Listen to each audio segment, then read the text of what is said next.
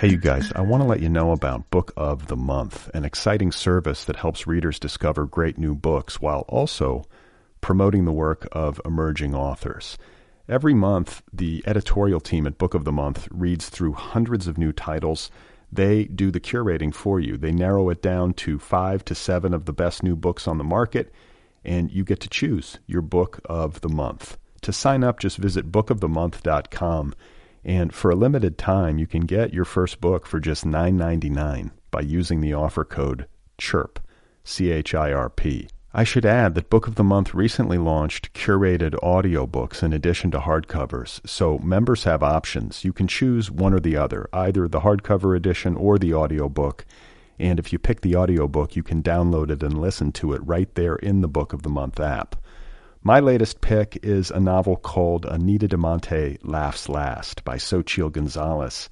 It tells the story of a forgotten art star of the 1980s who died tragically and whose life and work and memory are later unearthed by an art history student. This is right up my alley. I can't wait to read it. So if you want to sign up for Book of the Month, remember, go to bookofthemonth.com and for a limited time, Get your first book for just $9.99 by using the code CHIRP, C H I R P. One more time, that's bookofthemonth.com. Use the code CHIRP and get reading.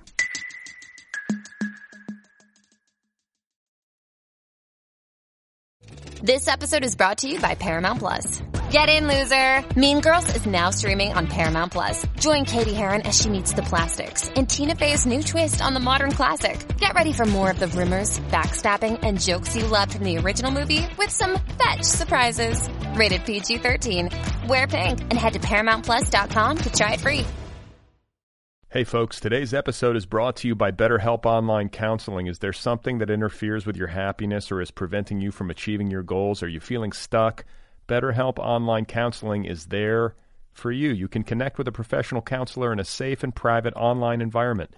It's so convenient, it's so easy. You can get help on your own time, at your own pace, while you're in quarantine, while you're in the fetal position. You can schedule secure video or phone sessions, plus chat and text with your therapist.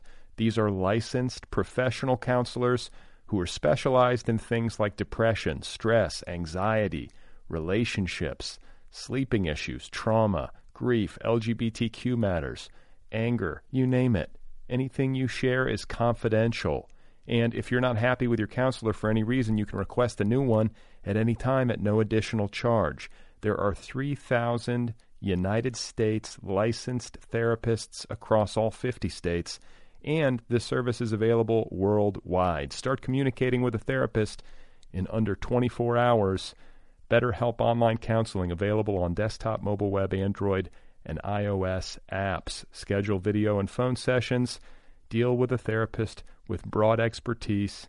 And financial aid is available for those who qualify. This is secure, convenient, professional, and affordable. Please note that it's not a crisis line. Best of all, it's affordable. Did I say that already? Other people with Brad Listi listeners get 10% off your first month with the discount code OTHER PEOPLE. That's O T H E R P P L.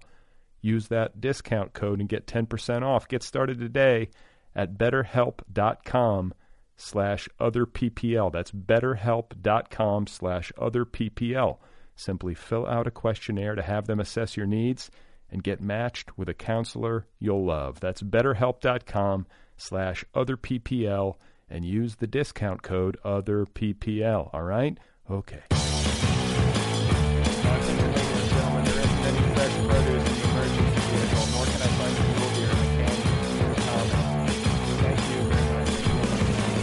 Hello. Hello, everybody. How are you? I'm Brad Listi. This is the Other People Show. I'm in Los Angeles, and I thank you for tuning in. I have Juliana Delgado Lopera on the program. They are the author of a novel called Fiebre Tropical, available now from the Feminist Press. Fiebre Tropical was the official February pick of the Nervous Breakdown Book Club. And uh, the Nervous Breakdown Book Club is my online culture magazine and literary community. It has its own monthly book club. If you're interested in that, just check out thenervousbreakdown.com. Uh, so Juliana Delgado Lopera and I were supposed to talk in person. That was scheduled in March. So the reason why you're just now hearing them on the program is that uh, you know I was waiting for them to get here, and so I could sit down in person. And then the pandemic, you know, shelter in place stuff happened, and everything got turned upside down. And so we had to reschedule and do it over the phone. And now here we are. So my conversation with Juliana Delgado Lopera coming up momentarily. I just want to do a quick reminder about some social media stuff. The Other People podcast has its own Instagram feed. That's relatively new. And uh, in case you're not aware, you can follow the show on Instagram. My social media director, Joseph Grantham, is uh, running that show, and it's it's very entertaining. So if you want to follow the podcast on on uh, Instagram, you can do that at otherppl.podcast. You can also follow the show on Twitter at otherppl.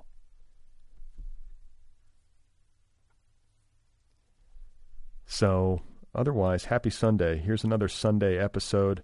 I can't promise I'll be able to do it every Sunday, but I'm going to try to do as many Sunday episodes as I can while we're all, you know, in quarantine.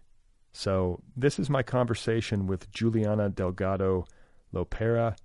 Their new novel, Fiebre Tropical, is available now from the Feminist Press. It is the official February pick of the Nerv, or it was the f- official February pick of the Nervous Breakdown Book Club. Here they are, ladies and gentlemen. This is Juliana Delgado Lopera. I went to an all girls Catholic school, um, very, very rigid, a lot of discipline. Um, my family was extremely, extremely, extremely Catholic. Um, I come from a matriarchy, so my mom has five sisters, and my grandmother had five sisters. So there's a lot of like feminine women energy in my family. Uh, my great aunts, so my grandmother's sisters, I believe two of them migrated um, maybe 10 years before we did, and I'm not sure why they did that um, and they went to Miami. And Miami seemed like the place to go because it's only three hour, three and a half hours by plane to Colombia, and there's already a lot of Colombian people in there, basically. And there was like, and because uh, Cuban people literally built Miami, um, there's a lot of just like Spanish speaking people and a lot of Spanish speaking business and there's like an economy there that is like Spanish based.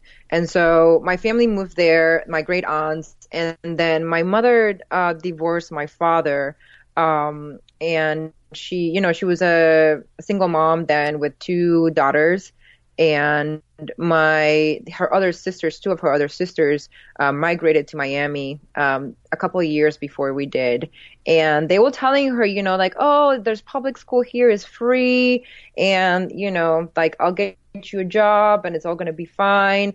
And at you know, at the time, I think also for my, my mom, like she was just the situation in the country has always been, um, you know, the 90s in, in Colombia were really harsh and um, my mom had to raise us during that time.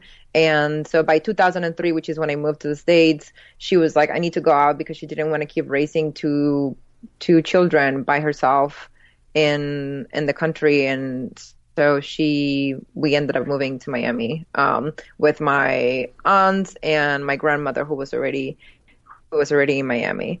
Um, but Colombia for me was really formative. I mean, and and again now I think that at the time I didn't know it, but in retrospect, um, I can see how it was very important for me. It was crucial for my development as as a writer.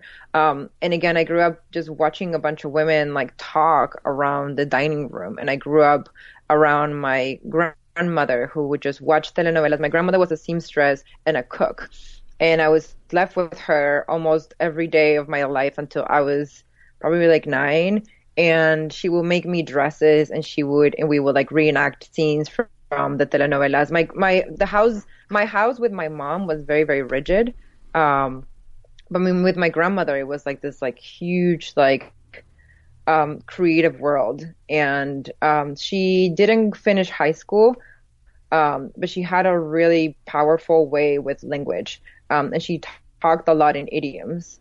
And so it was a lot of, I, I, I, very vividly remember just being with her after school and watching telenovelas, a lot of telenovela watching with her, um, and reenacting a lot of stuff and dancing and singing and doing all that. And it was very much in her house that I could do this. Interesting. And when you say that the that Colombia was harsh, um, and that your you know your mom wanted to get out of there, like what what exactly does that mean, or what did it mean for you? Well, um, I mean, the '90s were a time of. I mean, we were you know we were a privileged family in Bogota. Uh, my mom had a good job. My father had a good job. Um, and you know, so the violence that was happening in the countryside wasn't really hitting us um, personally, but we did have, I did have close people that were kidnapped and stuff like that. And it was just, you know, it was just a dangerous city in the 90s, and Bogota was. And by that, you know, there was just like, there were some bombs and like, you know, just, it just wasn't safe all the time. And my and I think also I mean that's what my mom told me at the time, but I also feel that her heart was just broken and that made the city even harsher. Right. And so when what did your parents do uh, in Bogota? Um, my mom worked for an insurance company. Um, I don't even know exactly what she did, to be honest. Um, she worked with them, but like, cause that world of my, my, my father, um, worked for a bank and I was never really interested in that world at all. Um, at all. Like, and, and the books that were around my house were like economics of whatever. And I, and I didn't like them. Um, what I used to do with the books in my house was I used to, um, I used to, uh, organize them and put like little uh, cards at the end. So every time somebody had to take out a book, they had to go through me as a kid, and I would write down the date that they had to return the book and all that. So I organized the the the library. But like when my parents really did was like I just didn't really care. I didn't really like that world, and it wasn't you know like it didn't provide me any sort of creativity. Um, and so that's what they both did. My dad grew up um, actually in the countryside. He was a campesino when he was growing up, and then like his he was he's one of like 14 siblings, and his older sibling ended up being like super studious. Um, and got the younger siblings out of like the town, the small town where they lived. Um, and so it was because of his older sibling that he was he was able to get any sort of education.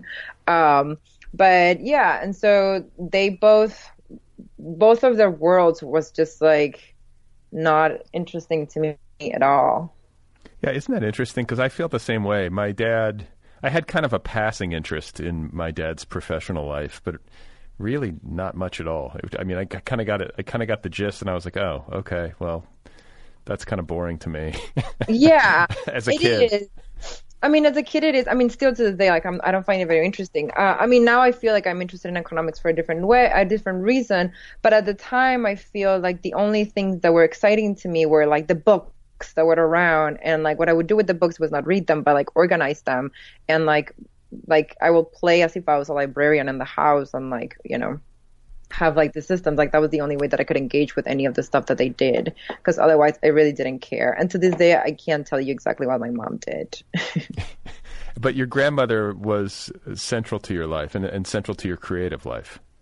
My grandmother was crucial in my life and i and i feel more and more like even now when the i didn't know it i think in the midst of writing the book but now that i'm like doing interviews and I'm really sitting with how this book was created because I feel like when you're in the midst of it, there's a lot of intentional craft and also magic that happens. Um, and now in retrospect, I can see how a lot of what I learned and I allowed myself to do while I was with her really came through here. She was, she, it was with her that I was able to really play. And she was the only artist around, even though she wasn't called an artist because, you know, what she did was like, she was sewing and she was cooking, but that's, that's art. You know, she would make dresses. Um, and she would also cook. And so she let me do a lot of things. Like there's a scene in the book where um, the girl is riding on her grandmother's back. And I did that as a kid. My grandmother was big, she was fat, and she would let me sit behind her and draw on her back. And, you know, and like I would just draw all those different things. And like I remember they took her once to the doctor, and my mom was like, Why are you doing that to your grandmother? The doctor was really scared, and that's no way of like treating your grandmother, and this and that. But she just, she was just like she just let me she just let me play you know she just let me play and explore and I remember creating haunted houses in her house and like getting ketchup and like smearing ketchup all over the walls.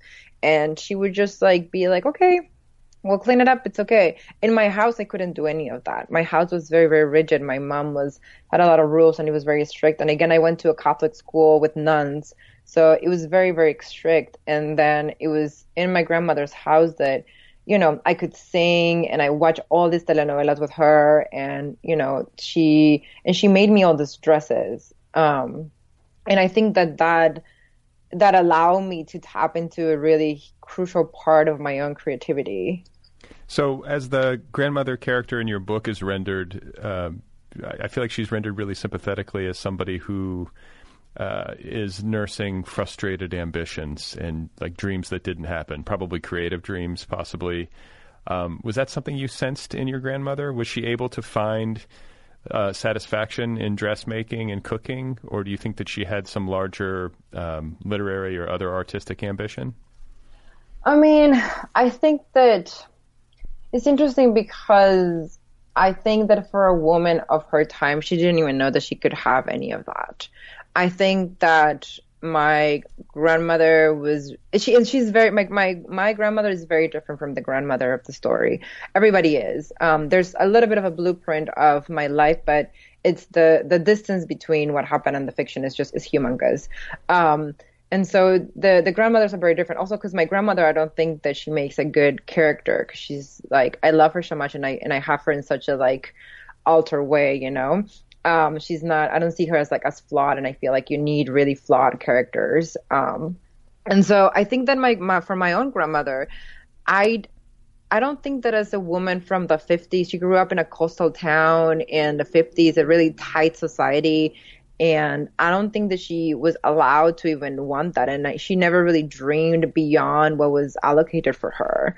Um, and she really took on, you know, very like womanly roles. Like she was cooking and she was sewing and she was really good at it. And I think that what she loved was being able to provide other people with um, support and resources and love. Like she was like full, full, full of love. She was the center when we once we moved to Miami. She was basically the center of the church. Many times people came to her for all sorts of things because she just wanted to give a lot of people a lot of love. And so I don't think that in her life she was thinking about her own ambitions. I don't think that she had the tools to even to even articulate that for herself. Um, and that's also something that took me to write the the part of the grandmother, the backstory when there's like that chapter when we go back to like her being in her teens, which is that I wanted to be able to write something for which the character had no words and had no way of articulating a desire or something and that is something that I did see in my grandmother. She, I was like, she has no way of articulating any of this because there's no, there's no reference for it, and she's not even being taught this is something that she can want. And so I did take some of that into like, what would it mean to desire? What would it mean to want something that you cannot articulate? Um, and how how would that feel in the body? And how would that even go about? How would you even go about doing that in the fifties? You know? And so yeah, that's a little bit. That's a little bit of that. Yeah, no, I thought that was a great and interesting creative choice that you made in the book, where you're, you know, you're you're uh, n- nominally telling Francisca's story. She's the protagonist and the heroine of the book, but you know, then about what midway through the book you go backwards and you're kind of working matrilineally if that's a word um, mm-hmm. and i think that that's a i don't know it was just it was a great way of illuminating um, not only uh, Mami and tata, if I'm pronouncing that correctly. Is it Mami? Yeah, or, yeah, it's Mami. Um, yeah, it's Mami. Um, you're illuminating their, you know, their lives and identities as characters, but it's also a way of more deeply illuminating Francisca and how she came to be. And I think a lot of times, like just as a as a in my own personal life, uh, and when I observe other people, I think we often lose sight of how much of our ancestors are in us, whether we know it or not, and how much of their experience did, was uh, and is determinative in terms of how we came to be and how we turned out. Yeah, I mean, definitely. That's that's basically a lot of it. I mean, I there's a lot of the the watching them in their teenage years was about how that impacted Francisca. I mean, there's a lot layered in that. I also wanted to be able to see them outside of their family role, you know, that was already assigned to them. So like, you know, you have in the narrative present, you have Francisca and then you have the mother and the grandmother. And I really wanted them outside of those roles. And I wanted, really wanted them as like full human beings and how they desire and everything that happened with them and like outside of those as, assigned roles. Um, and so that was, that was very important to me. It was also, it was also interesting to me to see how especially in i mean in a lot of families it happened. In my family happened a lot because there were so many women that there's all these competing narratives about what happened you know? And so i think that that's also very evident in Mami's uh, chapter where there's all this like the the sister says something the mom says something francisca heard something else. And so i'm really interested also in the way that narratives are formed and stories are formed in families and all the secrecy that goes with um, in families, you know, especially in my family, there's so many secrets and so many things that are like, you know, my mom tells me one thing and then my tia tells me another thing. And it's like, there's all these ways that I, you form a narrative about something. And I was very interested in that kind of like layering of an event and how that, how that happens too. And, and to me, um, at least in my experience, it was, it's, it's, very gendered. Um, and I, and I, and I lived through it because I was surrounded by so many women. What do you mean by it's very gendered? Meaning the men and the women remember things differently? Well, I so from my dad's family, I I didn't interact with them that as much as I did with my mom's family. I very much identify with my mother's family. The men in my life when I was growing up and in my family, they didn't really contribute to the making of the narratives as much. Um, and I think that that's something that it's learned. I don't think that it's like innate in, in either. Of course, like we're, you know, a lot of it's just like socializing and how we're told what we can do. Um, but it is that at least I felt that women were more were were holding in secrets. Women are the ones that are like holding in the kind of like the history of the family many times, um, and they are the ones who take the emotional toll, and they're the ones who like kind of like work as an emotional vessel for a lot of the family many times. And at least that's how I saw it in my family.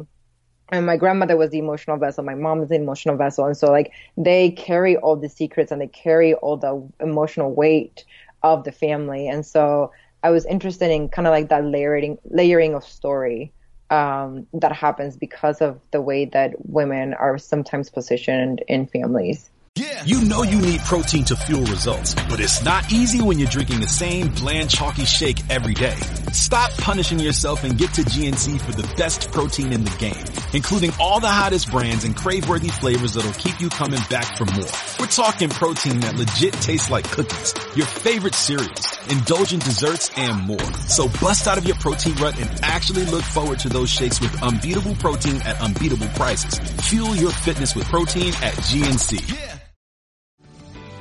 This episode is brought to you by Paramount Plus. An unlikely friendship begins in the Paramount Plus original movie Little Wing, starring Brooklyn Prince with Kelly Reilly and Brian Cox. Reeling from her parents' divorce, Caitlin steals a valuable bird to save her home, but instead forms a bond with the owner, leading to a new outlook on life. Little Wing, now streaming exclusively on Paramount Plus. Head to ParamountPlus.com to try it free. Rated PG 13.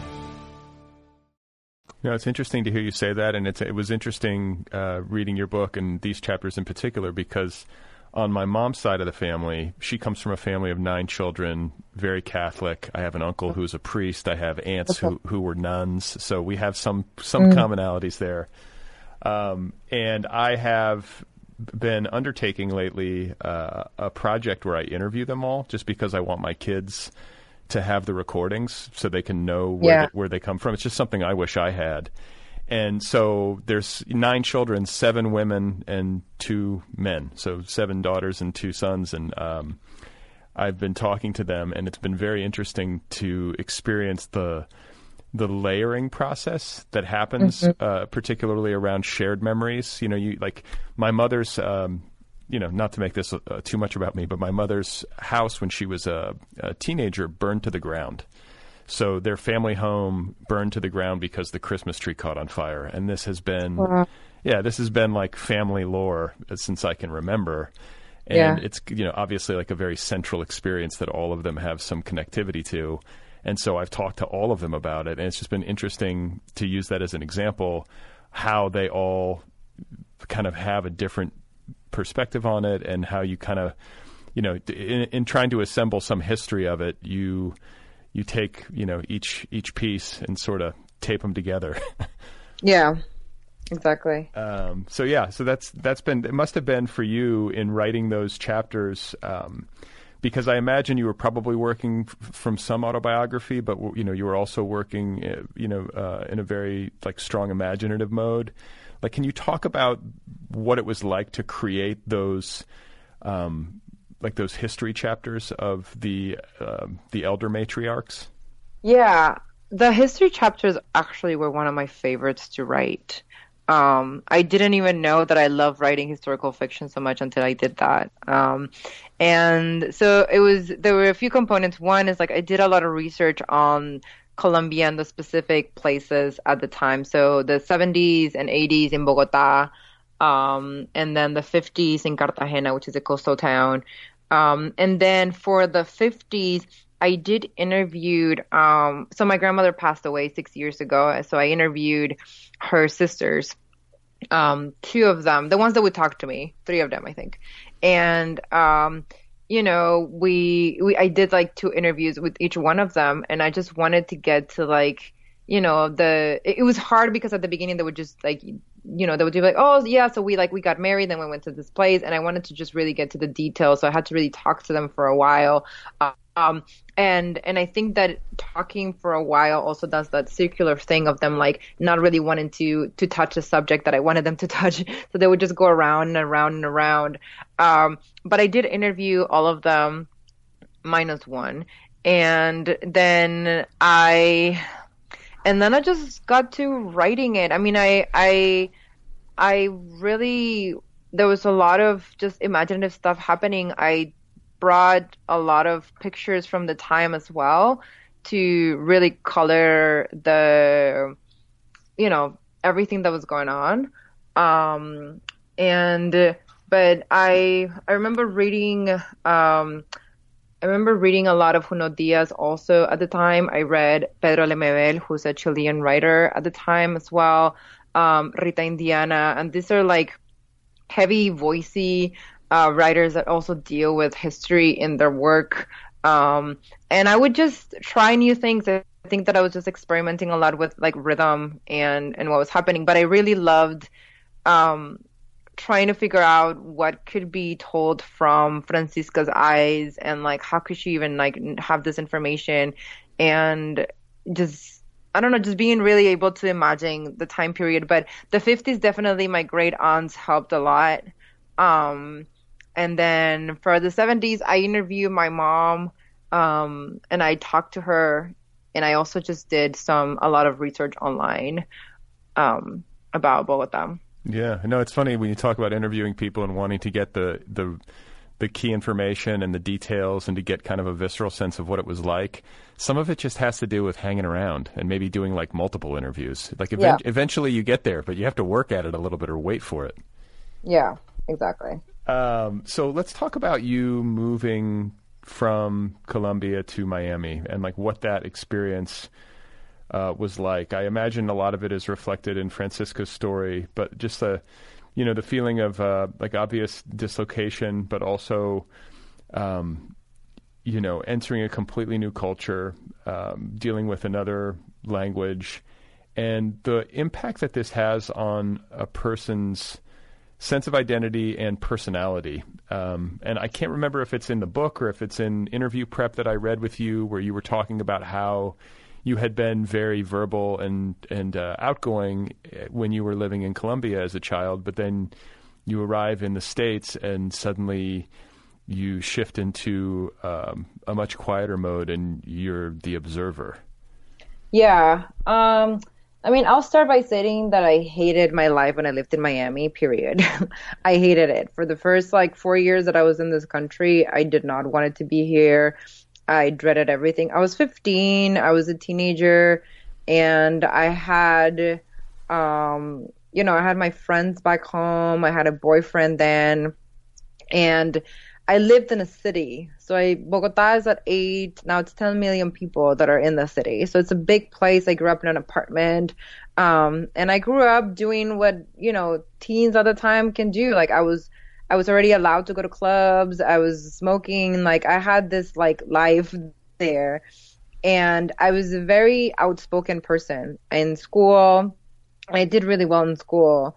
Um, and I talked a lot and I was just very loud. And then when I, we arrived in Miami, so we, we lived in the North Miami in a suburb and where there's a lot of like very conservative Venezuelans and Colombians. And, um, and I was going to public school. So again, I went from going to a non private non school, really strict, all girls to a public school in Florida, which is which is a shit show. Um, and the level, the academic level is just like so so low. And the weather was also different. Bogota, even though it's where in the tropics, is up in the mountains, so it's a cool city. Miami is a swamp. And it's really, really warm, which is also the reason why the setting and the the heat really makes an appearance in the book because it was so shocking it was such a difference from what I used to where where I used to live, like including just like having air conditioning and a fan. Like I never had to do that. Um, and I was just like really depressed for the first four years. My mom also became evangelical Christian. They did join this very culty church um, that kind of destroyed a lot of our relationships. I never fell in love with a pastor's daughter, and I wish I did, but there was no pastor's daughter to fall in love with. uh, there was um i they were all my entire family was very very deeply engaging with the church and i felt extremely alienated. And my only the only way that i was able to just i feel like survive all that time was through books. I read a lot. I was always reading always always always. And that's also the reason why i learned english quickly was because i read and i read and i read and i just took notes. Um and that's that's basically all i did. I was just um, I became a really awkward kid. I, when I was going to school again, I was really outspoken in Colombia and I would always like be raising my hand and I was like, you know, one of those, one of those, one of those kids, one of those students was always like answering questions. And then in Miami, I couldn't really speak because people will make fun of my accent and I didn't know how to say things properly. And I am a Gemini, which is that I'm ruled by Mercury and I like conversation and I'm very, I pay a lot of attention to how I talk and how information gets exchanged. And so I was just extremely self conscious and the fact that I was now also sharing a, you know, public schooling in Florida is just horrible. And I also never went to school with boys. And all of a sudden, like people were like, you know, like smoking pot in the in the uh, during recess, and like I I saw people like fucking in the bathroom, and I was like, what is going on? You know, like I went to this very rigid school, and so I and and and at the same time they were they do the ESL test for immigrants, and a lot of my friends were like, oh my god, this is the best class. We don't do anything. And I don't like, I've never liked that. I really, I've always loved school. I always loved school. And I was like, you guys are just in that in that class and they're just making you dumb. Like I just felt like, or they're putting all these immigrant kids in the same class and not teaching them anything. And that's exactly what was happening. And so I remember clearly when I had to take those tests because they will make me take those tests. I think I took them like three times. And the night before, just practicing my pronunciation so much so that I wouldn't get put in those classes because I didn't want to go there because I felt like they were just dumbing people down there. Hmm. Um, but you know i didn't like english at all. I wanted to be i wanted to be a mathematician. I wanted to study math. I was really good at math. And math was a subject that no matter my level of understanding of english i could really excel at you know? I was really good at it. And so i did every single ap math class in in school and i did really well in it. Um, and that's that's the place that i was kind of thriving but at the same time i was reading and reading and reading a lot. Um, and so, yeah, I mean, it was a really torturous time. I hated it. I did not want to be there. And I tried going back home a few times, but I couldn't, like, for many reasons. Like, I, my dad didn't want me to go back. And, like, you know, it was like this whole thing. And so, and we were waiting for, like, a green card. And, like, the whole process of, of immigration papers was, like, a whole thing. Um, and so I had to just, like, stay there. And I really, I really hated it. Um, but I think it was it was through books that I was able to kind of like managed to survive that time. What were you reading? Um, oh my god, I read The Romantics. I love like John Keats and like Wordsworth, and I read Sylvia Plath a lot and Sexton. All these like really depressed women, suicidal uh, depressed women. Um, Virginia Woolf. Uh, yeah, I was just reading. Uh, I had a really great. What ended up happening was that in tenth grade, I think tenth grade it was, I had a really amazing English teacher um, who made me just completely fall in love with literature. And the first thing she said to me when I wrote something for her, she was like, "You need to look up Sylvia Plath." And the first poem that I read of her was like Lady Lazarus, and I was just in love with that, you know, dark emo Sylvia Plath way. And I just like I carry my little Ariel book everywhere. Um, and I was I was learning English through that. I was also reading like Socrates and Aristotle. Like I was just a total fucking nerd. I didn't have any friends. Um, and yeah, the, but that was a lot of the English romantics and um, suicidal, depressed women were my were my to go places. and you had it sounds like at least you had a good teacher. And did you have any like aside from your um, mom and, and um, aunts and grandmother and family and, uh, and stuff like that? Like, did you have any people uh, in your school in particular looking out for you? It sounds like this teacher was kind of a mentor. The teacher was great um, she was, and she kind of was, you know, again, think about this is Florida in a suburb. It's all super conservative. I had kids with Confederate flags. I didn't know it then. Thank God I didn't know what it meant anything politically. I had people call me a spick. I didn't know what the fuck that was. Thank God. Um, but the, the teacher was kind of like all the weird freak kids, all the people that were like the outsiders will congregate around her because um, we just all loved literature and we were all just weird, you know, and like there was no space for weirdness at, in the in this place. Um, what did happen was that I met a friend of mine that worked at the mall, and she was four years older than me, and she got me an ID, and with her. I started going to a lot of bars and a lot of bars where there were drag queens and a lot of bars where there were like gay people and a lot of bars where there were, and that really, and that was like, I was 16, 17 years old when that started happening. And so I started going to raves and I started going to clubs with her. But she was outside of my, um, outside of my school. Um, and it was through her that I kind of like came to terms also like came out and started being fascinated with queer life, um, which also gave me another creative opportunity, you know, like I started just seeing, I don't know, I remember seeing burlesque dancers and drag queens for the first time, and that was incredible. Mm, I was going to say, because you, know, you, had this very religious background, and um, I don't think I was raised in quite as intense of a religious scene. I was Catholic, not like evangelical, but it never took for me. That's the way I always like phrase it to myself. And it sounds like you were similar, and I guess I'm curious, like, why that is. Like, wh- why is it that some people like it just doesn't register? Like, I look at people for whom, like, they connect so easily and it means so much, and I'm like, well, are we like uh, living on the same planet? Like, I don't understand. You know, I don't know if I fully understand it. Do you have thoughts on that? Yeah, I think about this often um, because there, everybody in my family was in it. I was basically the only person who had not converted to Christianity, and I I tried. I even tried.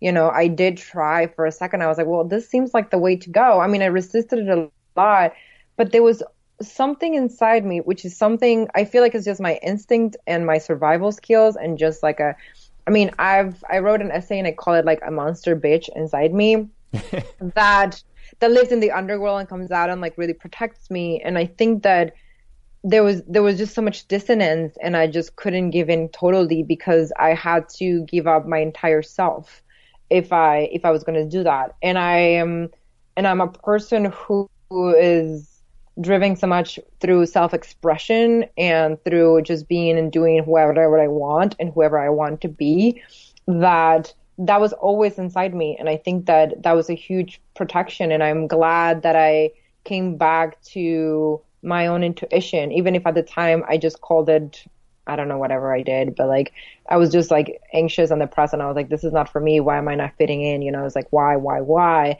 And now I can see that it was just like my own survival. It was my, my own way of not letting myself be lost. Um, and that has, and that drove me to San Francisco. It was that that I was like, I need to get the fuck out of here. And because I was such a good student and the only way I could leave was through school. So I ended up coming here and going to Berkeley.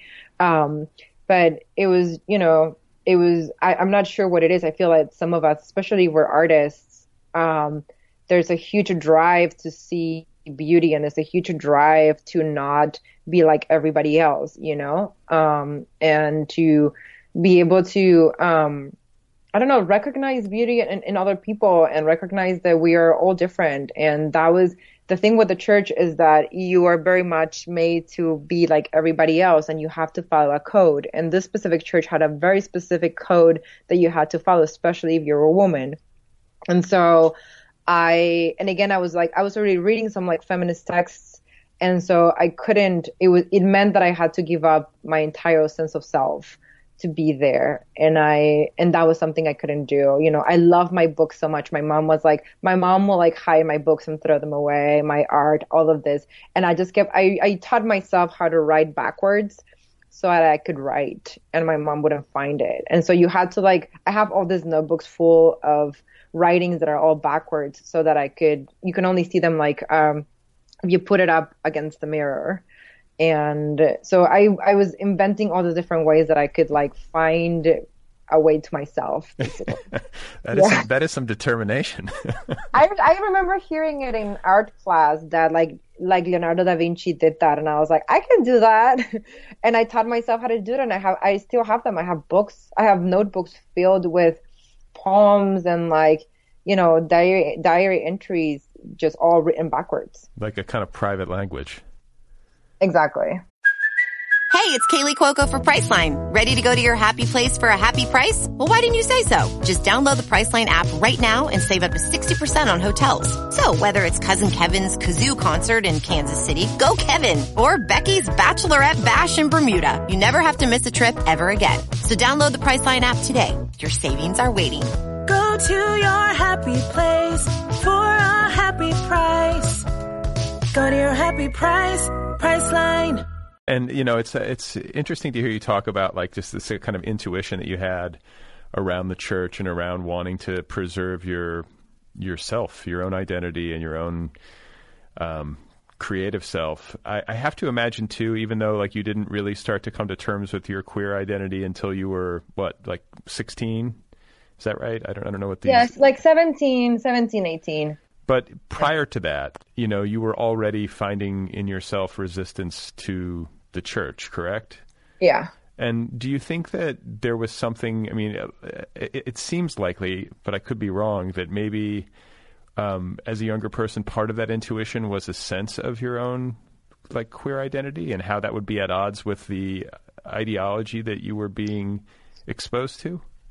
I mean, I think that my queer identity moves it's it's beyond my own like gender identity and sexuality. I see it as just like i'm just different and i've always been different. So like even if i was like a straight cis person like i feel like i'm still will be really weird you know? Like i always when i was living in bogota and like even with my family i was always a rebellious one. I always wanted to dress differently. I always put on like this weird outfits that my mom fought with me. I wanted to go party. I wanted to go fuck around and see the world and like do drugs. Like I've I always was different and my family was so conservative and they didn't know what was going on with me. They were like, well, what's, why are you so freaking different?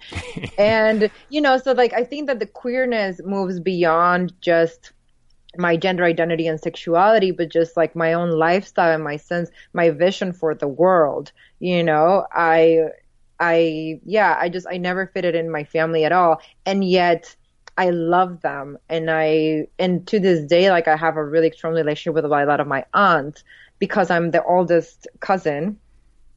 And um and I'm you know I love talking and like I love hearing them talk. And I am someone who like loves listening to older people. And older people love to be listened to. They love telling stories. And I really really enjoy it.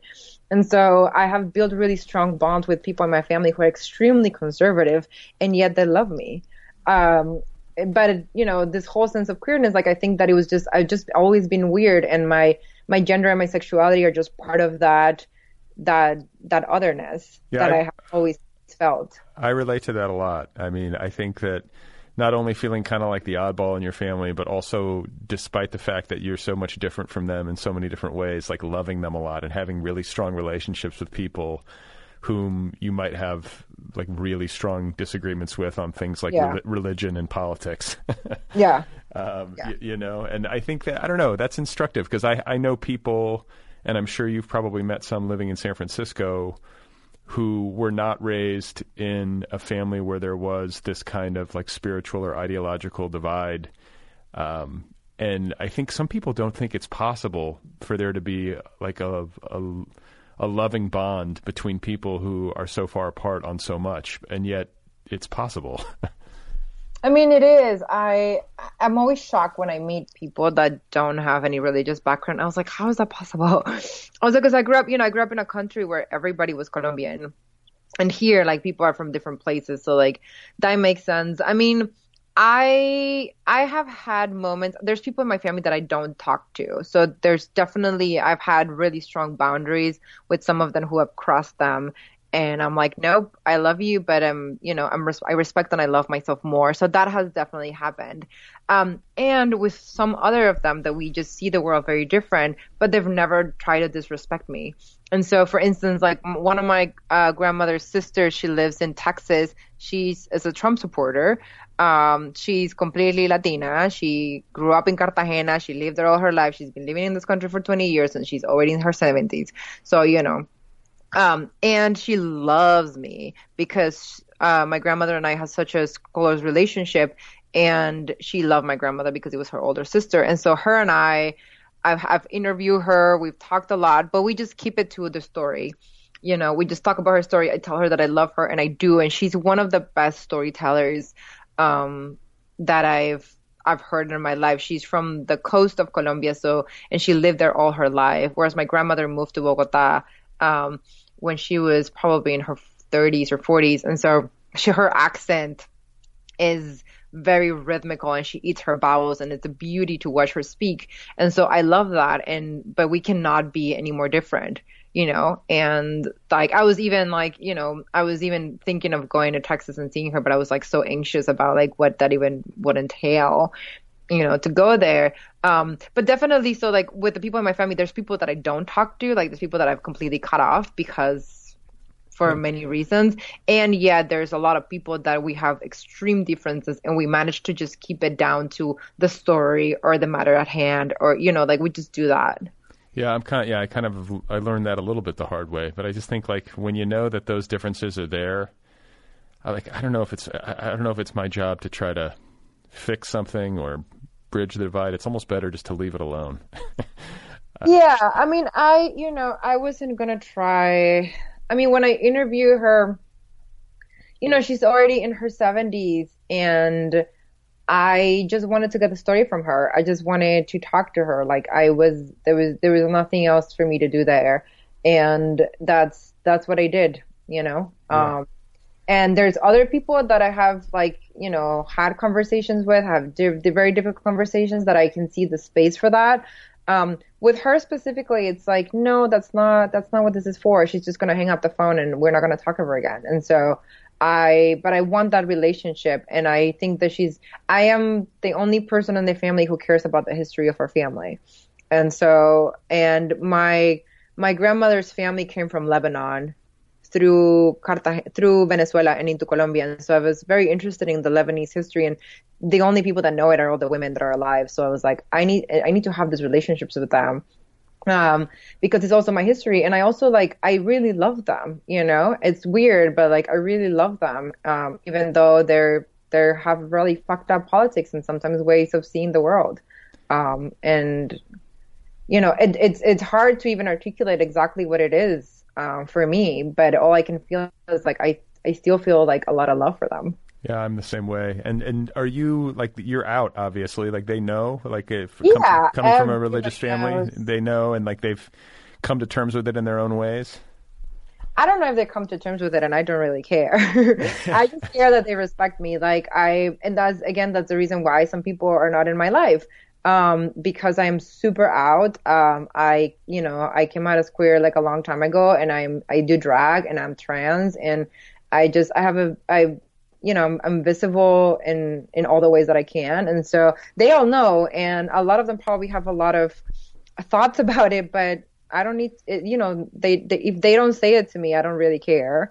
Um, and so I, I have, but I've, I had to really push my way through my family. Like I had to really fight to be in a position where they know that if they cross a line, I, they're out, you know, basically.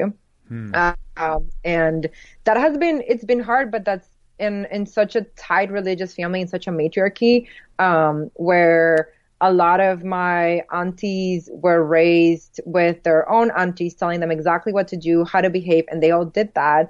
A lot of them thought that they could do the same with me or with, you know, my cousins. And I'm like, no, that's not going to happen. And so because I am also kind of like breaking cycles of that have been in the family for so long about how we interact. Um, and this idea that respect for your elders means that you just take everything that they say. Um, I am I'm, I am breaking a lot of that, and so that also means that there's a lot of discomfort, and there's some people that are you know not very comfortable with it. But um, I am very out. I also feel that none of them thought that I was actually going to be able to have a career being so openly queer and a writer. You know, which is I don't you know I'm also sometimes surprised because I come from another country, but um it is it is it is what it is. I think that they thought a lot of people in my family thought that queerness they equated queerness with AIDS. They equated queerness with like you know drug addicts and stuff like that. And um, I'm here, and so I've I've there there, there was no queer people before me in my family. Now I have cousins who are queer, and I love that. And I've and I've had to like talk to my aunties who are their mothers about them too. Um, but there's been, you know, but there's nobody queer that is older than me at all. So like I, I also felt that I really had to break a lot of patterns, break a lot of cycles, and because of that, I have really strong boundaries with many of them. Well, good for you. I mean, you mm. know, you have to. You've. It's not always easy to create those boundaries and to like honor them or to make sure other people honor them because family relationships are you know so emotionally fraught and delicate and powerful. Yeah, they are. They are. I mean, and those are the people that, you know, I grew up around all of them. They all raised me. This is the family that was protecting me. This is where I felt safe and at home. And so I had to really deal with with with that and like carry the weight of like what does that mean, you know? Cuz cuz your family is the people that are like supposed to keep you safe, that really see you, that protect you and but I also feel very lucky that I am that I come from a queer ancestry where queer people have had to deal with this for a long time.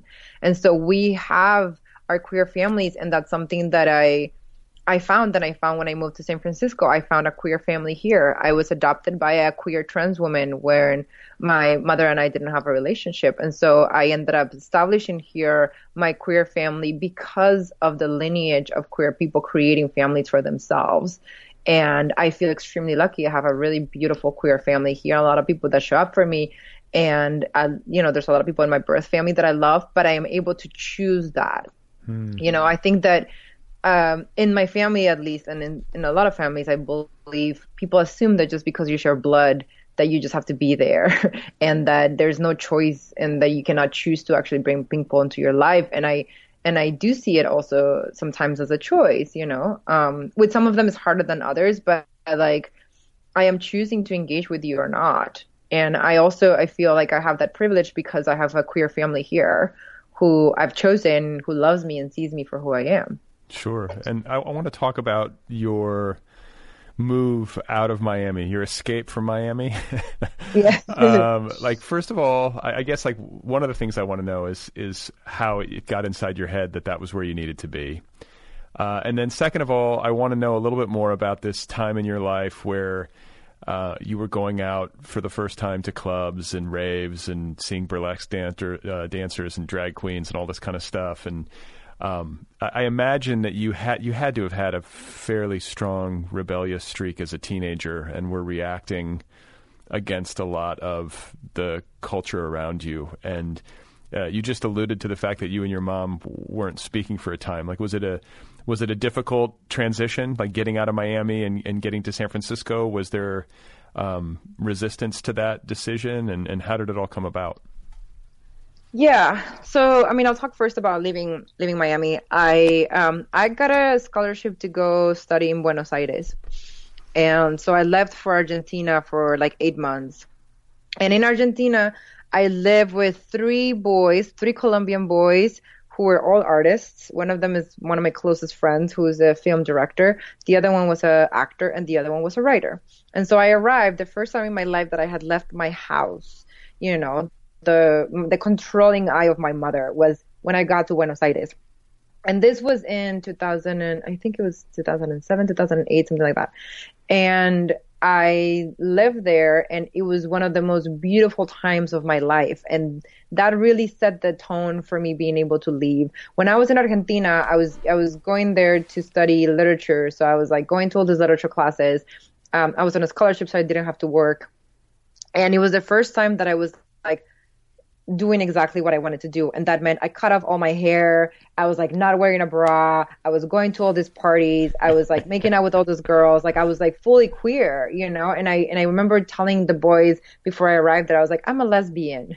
And they're like, okay, whatever. We don't care. But it was such a huge thing for me. You know, like I was like, I'm a lesbian. And they're like, whatever. We don't care. Um, but it was definitely in Argentina that I was able to just feel it was the first time that I felt myself free, really. You know, I was doing also for art things. I was um, going to the theater a lot. The theater was really cheap when I was there. And uh, my friends were in theater, and so we went there all the time. I was partying a lot. I was that's also the place where I saw a lot of drag queens. Um, and you know, I was feeling very free. It was also when I was there that I took this course called Feminismo Filosófico, which translates to philosophical feminism. And in Argentina, there's these cultural centers that provide really cheap classes and they're very good. They're like college level classes, but it's really cheap. I paid, I paid probably like $10 for like two months of classes. And so I, I went to this class and it was all ages. So I was sitting there with mostly women, uh, from their 60s, like women who were like from, you know, my age. I was like at the time 18 or 19 to women who were in the 60s, so women who were in their 40s and really smart. And we were discussing all this feminist text. It was the first time that I had an in-depth college level discussion of feminism. And I remember reading a book, reading, um, I think it was a book or a piece by Judith Butler. And I was like, oh, this, this person is really smart. Where do they teach? And I turned around and I saw UC Berkeley and I was like, that sounds like a wonderful place. and I looked it up and I ended up, and I was like, I need to get out of my house because when I was in Argentina, my mom called me up one day and she was like, she knew what was going on. She knew that I was queer. I had a girlfriend at the time and my mom was like asking me all these questions and, and I was like, this thing is going to blow up and it's going to be horrible. So while I was down there, I had a really wonderful teacher, um, of literature. She helped me draft my essays and I applied to NYU and Berkeley and I got into both and then I ended up going to Berkeley. Um, but it was because I was there and I was like, I need to get out of here. I need to feel this. I needed to be in a place where I could feel what I was feeling in Argentina, which was the sense of freedom that I could just wear whatever I want and go to and see art and not, you know, just I, I was also like smoking a lot and like drinking, you know, like I was doing all these things. But what I really wanted was my my the intellectual freedom, the creative freedom. I was reading a lot. I was like, and I didn't have those boundaries and that controlling eye of my mom. And so when I came back from Argentina, I told my mom I was gonna move, that I had gotten into school. And at the time, she also found out that I was queer, and it was really horrible, and all everything blew up, and it was really hard. Um, and she didn't want me to go, but I was like, I'm going to go either way. So you can either support it or not. And I left.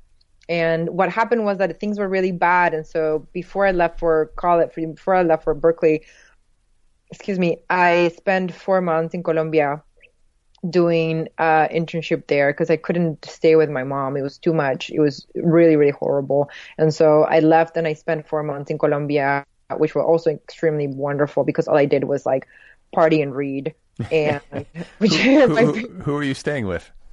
So funny, my dad was working in uh, Ecuador at the time.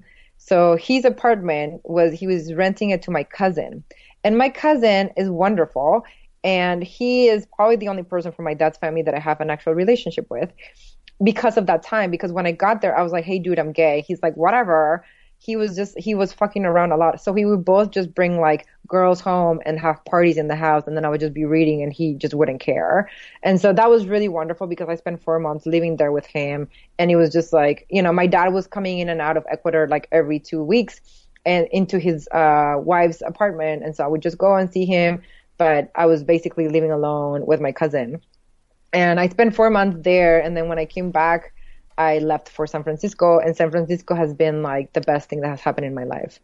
Um, I like I cannot even like thank this place enough for like really being formative in my creative practice in my queerness. Like Berkeley was beautiful, beautiful, beautiful. I you know I went to school for gender and women's studies, which all that meant was that I was just going to school to find myself and to you know discover other people that were like me and the explosion of knowledge and beauty that I that I felt when I was at, at school was incredible. Hmm. Um, but yeah, that was kind of like the process. And then my mom and I didn't talk. Well, not didn't talk. We had a really horrible relationship for like eight years. It was really bad. Uh, we couldn't talk, and um, yeah, so that's that's a little bit of how I ended up here. It was, but it was all because I had the opportunity to to see myself when I was in Argentina, to really feel seen, to feel that kind of freedom. Um, and I was like, I need to, I need to keep this for myself. I can't go back to living in a suburb with my mom in Miami. You've got you've got good survival instincts. Yeah, definitely. And uh, you know, I want to I want to know too. I'm I'm forgetting the name already, but did you ever get to study with the professor from Berkeley? Was she still with us, or was she Judith still? Butler? Yeah. I wish. No, I did not. Oh, okay. Butler was like teaching like rhetoric, like PhD rhetoric, and I was like, I wanted, but um, no, but I saw her a few times in school. Um, and I was like, oh my God, you know, it was, it was, she's, she's just the it. She's like the gender theorist. And so I was like, oh my God, she's just the it. Um, no, but I, but I also studied with wonderful, wonderful, wonderful professors there.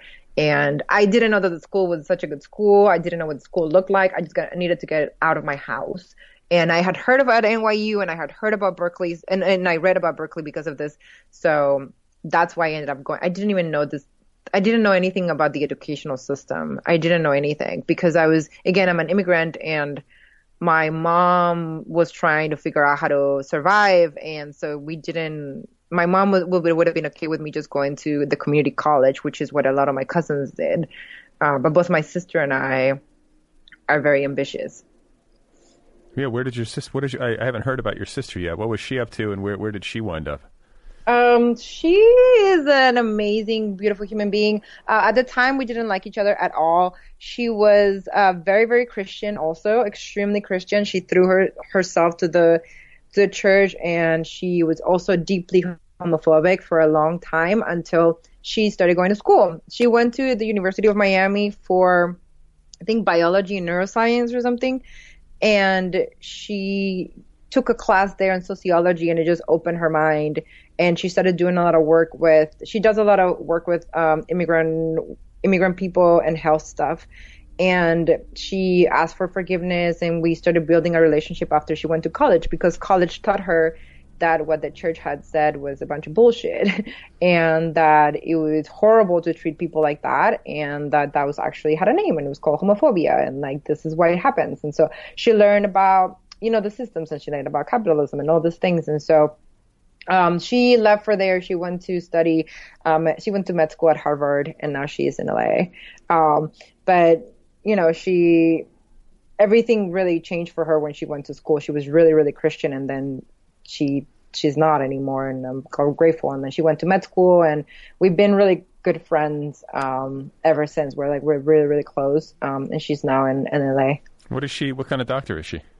She's just finished. She just finished her residence, so she's a primary care doctor. Wow. Okay. Well, I live in LA. If I ever need, I mean, God, doctors. are, we're talking in the midst of this uh, coronavirus I pandemic, so doctors are going to be. Uh, they have their hands Very full. important. Yeah, I mean, I talk to her a lot. Um, we talk like probably like two or three times a week, And so, you know, she's there in the front lines, which is kind of scary. Um, but you know, she likes it. That's her, that's her life and that's her job. So, okay, so you're in Berkeley. And by the way, when you were describing your college experience and how much you love San Francisco and how much it gave to you and how like it for, it was formative and and you know, it opened you up creatively and all these things, all I could think to myself was like this is exactly what education is supposed to be. Like this is like Yeah. I mean, that is what like if if you could uh language for somebody how a college experience is supposed to function, like what you said sums it up pretty well for me. I'm like, I'm a little uh, envious in some ways. It sounds like it was just perfect. it was it was perfect but i'll tell you this when i got to the school i think i applied for like journalism or something because i applied for journalism for nyu too and when i got there i went to a journalism class and i was like okay like you know i love the intellectual challenge uh, but it wasn't giving me like the soul that i needed then i went to like media studies then i went to history and I took all these classes, and then when I got to the the I don't remember what the class was called, probably like Gender 101 or Gender and Feminism, whatever, one of the first classes. And my professor, who I still have a relationship with her, Juana Maria Rodriguez, who's an amazing professor and an amazing human being. Um, I sat in that class and I was like, what is this? This is, this is it. You know, it was everything that I wanted. It was art. It was like deconstructing the system. It was teaching me how to be, uh, a rad feminist person and also make art. And I, the other thing that I loved was like I was able to connect with other people and make art. I mean, I wasn't, I wasn't thinking at all about what my career was going to be. I didn't, I, I wasn't there, you know, and the whole point is like, I think that we push kids to just be like, well, how are you going to make money? And that's part of capitalism. But in reality, like, what I really needed and what I think a lot of people need at that time is just like skills to just learn how to like survive and like be yourself. Like, I know that that sounds very cliche and it's true. Like people have no fucking idea who they are and what they really like and like what things that they need and want from life. And that's very important. And I, I got to really connect with people there. I had a beautiful group of, you know, all those dykes were with me. It was the first time that I protested a lot. I was protesting all the time. Um, and just that that gave me a real sense of self and that gave me a grounded sense of like who I wanted to be. And that was that was kind of like the soil that um the very fertile soil that made me into a writer. Um and I took all this you know like like I I basically um focus on like queer theory and history and literature. And so I was you know, my, my, my, I spend a lot of time like watching queer porn and going into like BDSM clubs and like looking at drag kings. And I was like, this is my his, this is my research. this is my life. I'm going to see drag kings in San Francisco. You know, I was, I was at Berkeley. So I was like coming to San Francisco to see drag kings. And I was like, this is, I loved it. Like I was completely fascinated by gender, fascinated by like, sexuality, fascinated by all these things that like I've always needed to be true within me, why I was so different. And finally I was able to articulate it in a way that made sense for me, right? Like, oh, this is why my family thinks this way. This is why, like, this is the way that the systems have been working. And now I can articulate it and understand myself better and know that it's not my fault. Uh, but rather that these are the ways that people are meant to believe that the world works this way. And so it was very important. And Berkeley was like everything for me. Like I loved, I loved being there. Um, and then eventually, you know, coming to San Francisco and finding again my queer family and the queer people and the queer nightlife uh, of the city has been very important to me. Yeah, I can imagine. And and I'm thinking some more about education because it's like you know there's this this practical attitude about education that I guess has some merit. You know, you do need to like get educated and figure out how you're going to earn a living in this world. But um, th- there's something depressing to me about this sort of like uh, almost machine like process of creating good little capitalists. Yeah. you know, like you go to school and you figure out what you want to study and you go to business school and you're going to learn how to, you know, work in the system and become a, you know, whatever it is. And I, uh, I don't know. That was never a fit for me. And, I, when I think about trying to do that, it just makes me feel uh, like wanting to go to sleep, if that makes sense. Yeah. I mean, it's like, I, I always thought I was like, well, that's the dead of my soul. Like, I'll just be dead completely and I can't do that. And I also think that the sad thing is like people leave and they don't, they don't know anything about like compassion or solidarity or kindness or how to even tap into that, you know? And I think that that's like that's important as human beings. That is really crucial. And then you know people get into all these relationships and think that that's the way that things are. And there's no questioning as to why we are meant to function in the way that we are. Why we are meant to just like you know go and get this and get married and get a house and do all these things. And if we don't question that then like also a life the day to day can be really miserable. You Yeah. know Yeah, and I think you know another thing that strikes me about you, and I think I feel a resonance um, in my own experience in my own life is is that when you're raised in a religious family, like however intense it may be, however you know strange the uh, the religion itself might be, uh, and and you don't take to it, even though you might not be participating in it, it does leave a mark on you. And I, I think I picked up when I was reading in prepping for this interview um, that you mentioned that you know, and I think you're talking about it when you talk about your experience in Berkeley, um, where you're sort of figuring out things like, well, what does it mean to be compassionate, and who am I actually, and what are these systems that produce this in my family, or produce this like uh, you know these kinds of ideas or responsivity to these kinds of ideas uh, the point that I'm trying to get to is that I think for me anyway, and it sounds like it's at least somewhat similar for you, when you you have kind of a different angle on things, um, you're still sort of left with the task of having to reckon with what it means to be like a spiritual being in the world. Like, what does that actually mean? Like, if if the religion handed to you doesn't make sense to you, you know, I guess for a while anyway, you can just be like, fuck it, I'm an atheist. I don't believe anything. I'm out. But uh, for me, like, I think a big task of my entire adult life has been to try to set up uh, a way of thinking about that stuff and approaching that stuff that makes sense for me and addresses like the human concerns that are at the heart of anything along those lines. However, you know, however misguided it may get or closed off or however you want to put it. But d- am I making sense? Yeah, I mean, I, I totally feel what you're saying uh, very deeply. I do think that having been brought up in such a religious way has really, I mean, you know, I wrote this whole book. I am, you know, I, I write about it a lot. I am very scarred by it. I am deeply, and one of the things that uh, happened for me was that for a long, long time, um, probably up to like maybe four or five years ago, um, I was just like I hated everything spiritual, and I think it was also just I was really PTSD'd out. Like if I if I heard a Christian song, and still to this day, I get like really tense. Um, like, it's just like, like, a lot. like Christian rock or just uh, Like Christian rock. Like I, if I get, I remember getting on a Lyft like maybe a year ago, and the guy had Christian, and, and I was just like, I can't deal with it. Like I can't. Like I physically, my my my body's responding to it. But for a long time, like I, I was just like, oh, this is fucked up. Like I was just. I was just really rationalizing everything and being, yeah, being kind of like an atheist and not engaging in any sort of spiritual practice.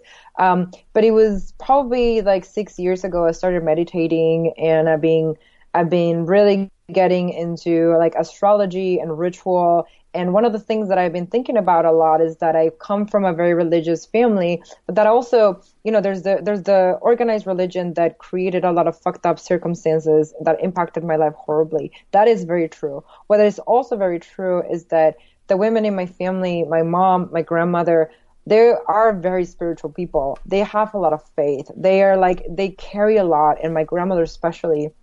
And so I was like, I do have that in me. It's just that I, you know, and I've been, I had been suppressing it so much because it was so tied to trauma and it was so tied to the way that I've been hurt and like pushed aside and like deemed as an other, as an unwanted other. And yet, again, through queer spirituality, which I think it's queer because I do think that it was through queer people that I learned about Buddhism and astrology and all these things that I have been able to regain a sense of spirituality for myself that works for me. And what that means is like now I engage a lot in ritual. Now I have a lot of, you know, I have my altar. I do a lot of like praying and meditation and singing and all these things that are like really good for me, especially right now with the way that, you know, this, this really obtuse and horrible world that we have today, um, has been really helpful. And so, but I had to go through a a long period where I was just like, no, no, no, I hate all those things. And I was just like very rational and cerebral about everything all the time. And again, I'm a Gemini, so that's very easy. Um, and it's been in the past years that I've opened myself up to ritual, to praying, and to doing things in a way that feel good to me. And I feel that I have a lot of I, am very I'm a very spiritual person, and I'm really glad that now I'm able to channel it channel it in a way that works for me, um, that is relevant to me, you know, and that it's a, a lot about like practicing compassion and kindness both with myself and other people, and that's been incredibly helpful. Yeah, no, I think and there's like this like like a, kind of an irony when it comes full circle like that that you know, yeah. for for all of the hand wringing that can go on inside of a family when somebody is um, an oddball or is an other or whatever, you know, however you want to put it, um, is that when it comes full circle, the truth is that it's still there. It's just like you know, it's just manifesting in a different form. Mm-hmm. But I don't think people you know, especially people who are really tied to ideology want to see it that way. they don't. And I also feel like for a long time, you know, for me, I think going to parties was part of going to church. Um, and I know now that I dress up a lot and I like going dancing, and that's a huge part of me, like engaging with my own spiritual self um, I was just like I was doing it in a really toxic and uh, self-destructive way for a while um, because I had no sense of self. Yeah, I was like, oh, I was doing a bunch of drugs and thing up and like fucking yeah. random people. And now it's like now I'm like more intentional with it, and like now I can see how good it is for me to like dress up and dance, and that's also part of my spiritual practice um, and engaging with others. Yeah, no, it's funny. I'm a I'm a, a good bit older than you. I'm 44 Okay. Um, so I caught like the tail end. Speaking of San Francisco, I caught like the tail end of the Grateful Dead, and I was in high school. You know, I was like late in high school, and I lived in Indiana. So I, I don't even know if you have a frame of reference for that, but. Um, when I went to the my first Grateful Dead show, I didn't even know what it was. Somebody just kind of took me. Yeah. Uh, and I, I, I didn't think of it this way at the time, but I, you know I've I've often referenced it this way after the fact that it was like finally going to church that made sense to me. mm-hmm. You know, like which I imagine you probably maybe sensed like some degree of like spiritual connectivity or ecstasy when you're like at a rave or you're dancing or what, whatever yeah. it is for you. But it was kind of like that. It was like a, it was like a, uh, like a church service for people who, you know, were really going for it and people in the audience are like losing their minds and yeah. you know i don't know for, for some reason that like totally spoke to me. It was exactly what i needed at the time and it had like a very deep impact on me. I mean it is and it is similar to like you know when i would go to church with my mom in the christian church is like there's an hour long of praising jesus at the beginning of singing and dancing and people are on it. And you know when you're the club is like you're just on it. I mean a lot of people are also on drugs and you're just like but you're on it you know you're just like dancing and singing in such a it's such a spiritual practice too um and being able to just see others you know and see yourself reflected. I mean that's that's really important. Um yeah. But not sustainable ultimately. Like no, you, can, you can think... you can burn yourself out if you're doing a ton of drugs of course, of course, of course. Yeah. And I'm not, I mean, I'm not advocating for that. I think that I, I like to go out. I still like to dance a lot. Um, I mean, right now it's kind of crazy because we're in this like weird just, moment. Just wear a hazmat, um, just wear a hazmat suit. You'll be fine. I know, but I'm still, I'm still, I dance every single day. I have a party in, in the kitchen every single day with my girlfriend. You know, we dance a lot because it's really important for us. And so I think that, I think that going out can be you can just do it however you want. I mean, there's people that like take it to the extreme and that's that's their that's their shit. And then there's other people like I, you know, I still like to like dress up a lot and like go dancing from time to time and it's very important for me to keep doing that because it is a way of going to church and I also love what happens with the nightlife that was also really crucial for me was that it is at night that the weirder people can go out. It's a night that you can find the weirdest costumes, the weirdest looks, the weirdest like, you know, like behaviors that you can like let yourself go. And so the night and the nightlife has been so crucial for me as a development as an artist because that's where I've seen the craziest drag, the craziest looks. And I think that both my my my looks and what I've done what I've done on the dance floor really influences also what I do in um in my writing you know? And and again when i got to san francisco i was going to the this bar which we used to call esta noche and they closed it uh, like six years ago. It was like one of the last gay latino bars here.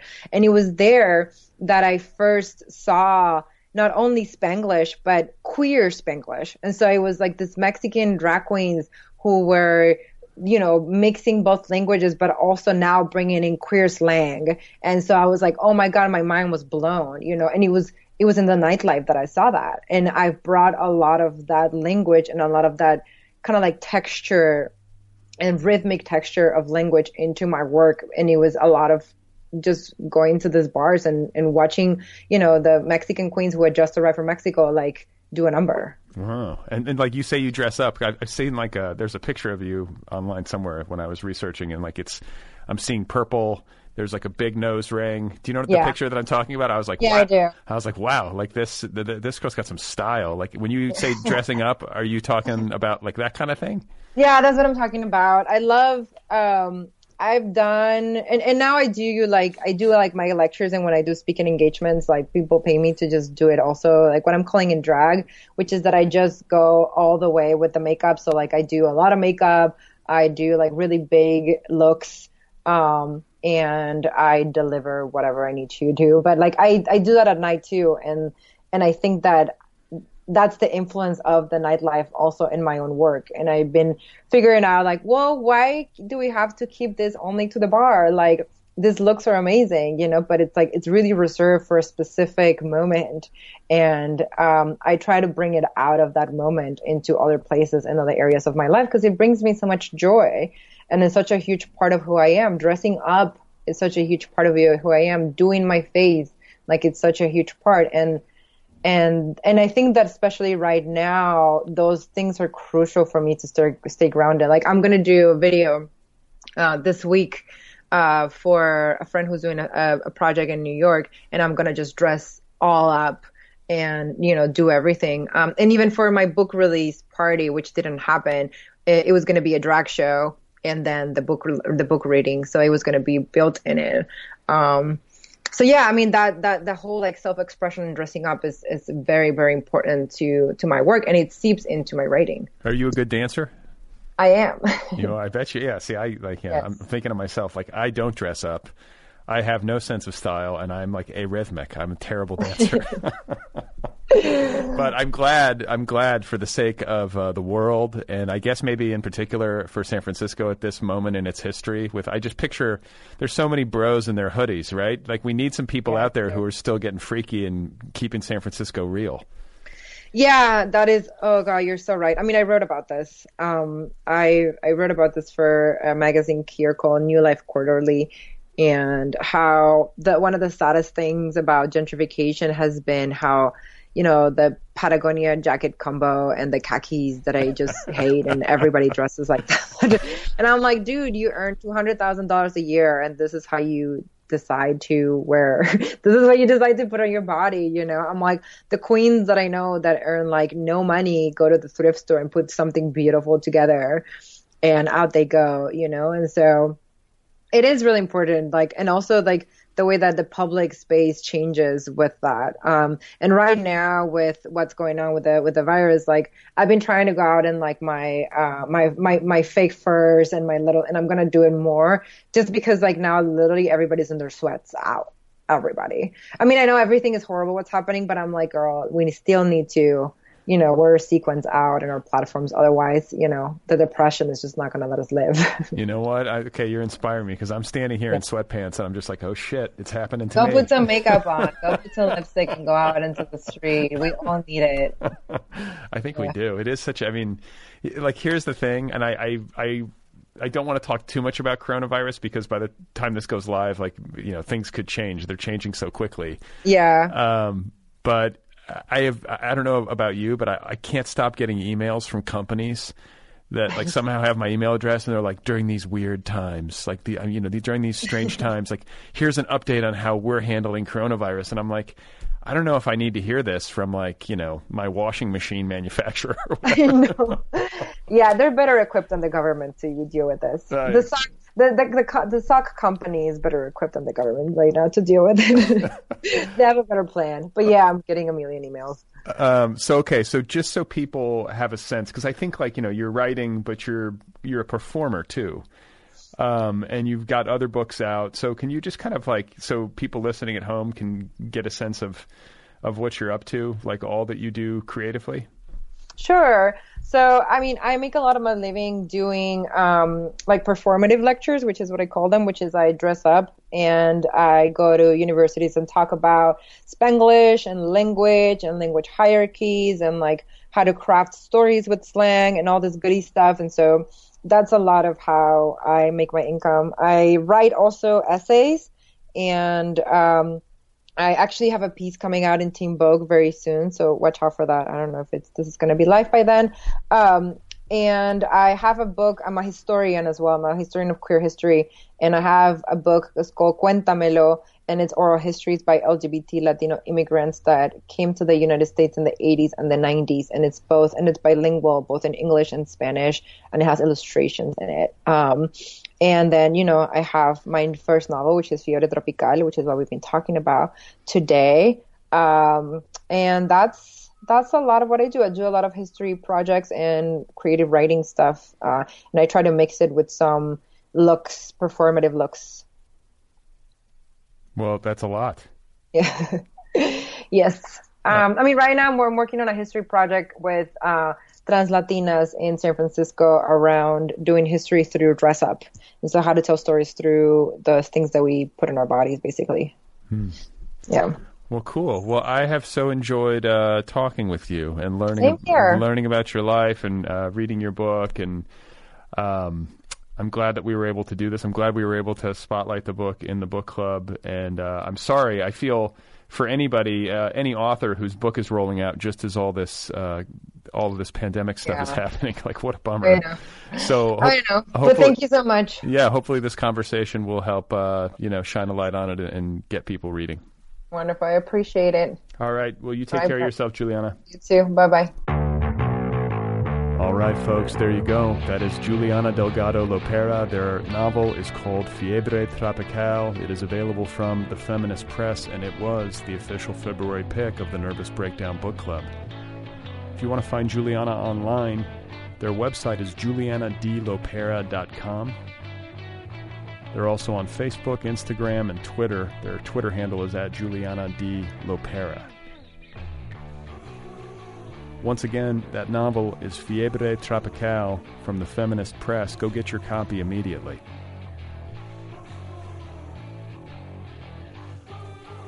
If you would like to write to me, if you have something to say, if you have some feedback, if you want to tell me a story, my email address is letters at otherppl.com. If you would like to support this show, the entire archive of this program is offered freely. Everything's free. So I count on your support. If you like the program, you want to throw a few bucks in the hat, you can do that at patreon.com slash otherpplpod. Patreon.com slash otherpplpod.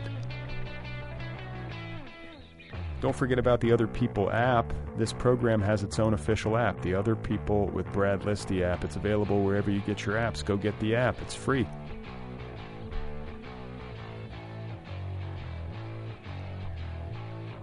Coming up uh, next on Wednesday is Kevin Bigley, author and actor. I think I've talked to a few. I've talked to other authors slash actors. I have author slash musicians, author slash actors. Occasionally you have some hyphenates, right?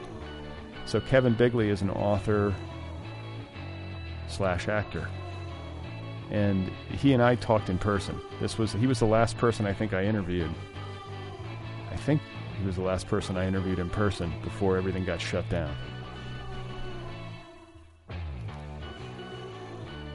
So stay tuned for that. I hope you're okay out there. I hope uh, you're well. If for some reason you're not, hang in there. Things are crazy, but I think maybe the good news is that it's crazy for pretty much everyone, right? Pretty much everyone all over the world. We're all in this and in this uh, together, right? Right?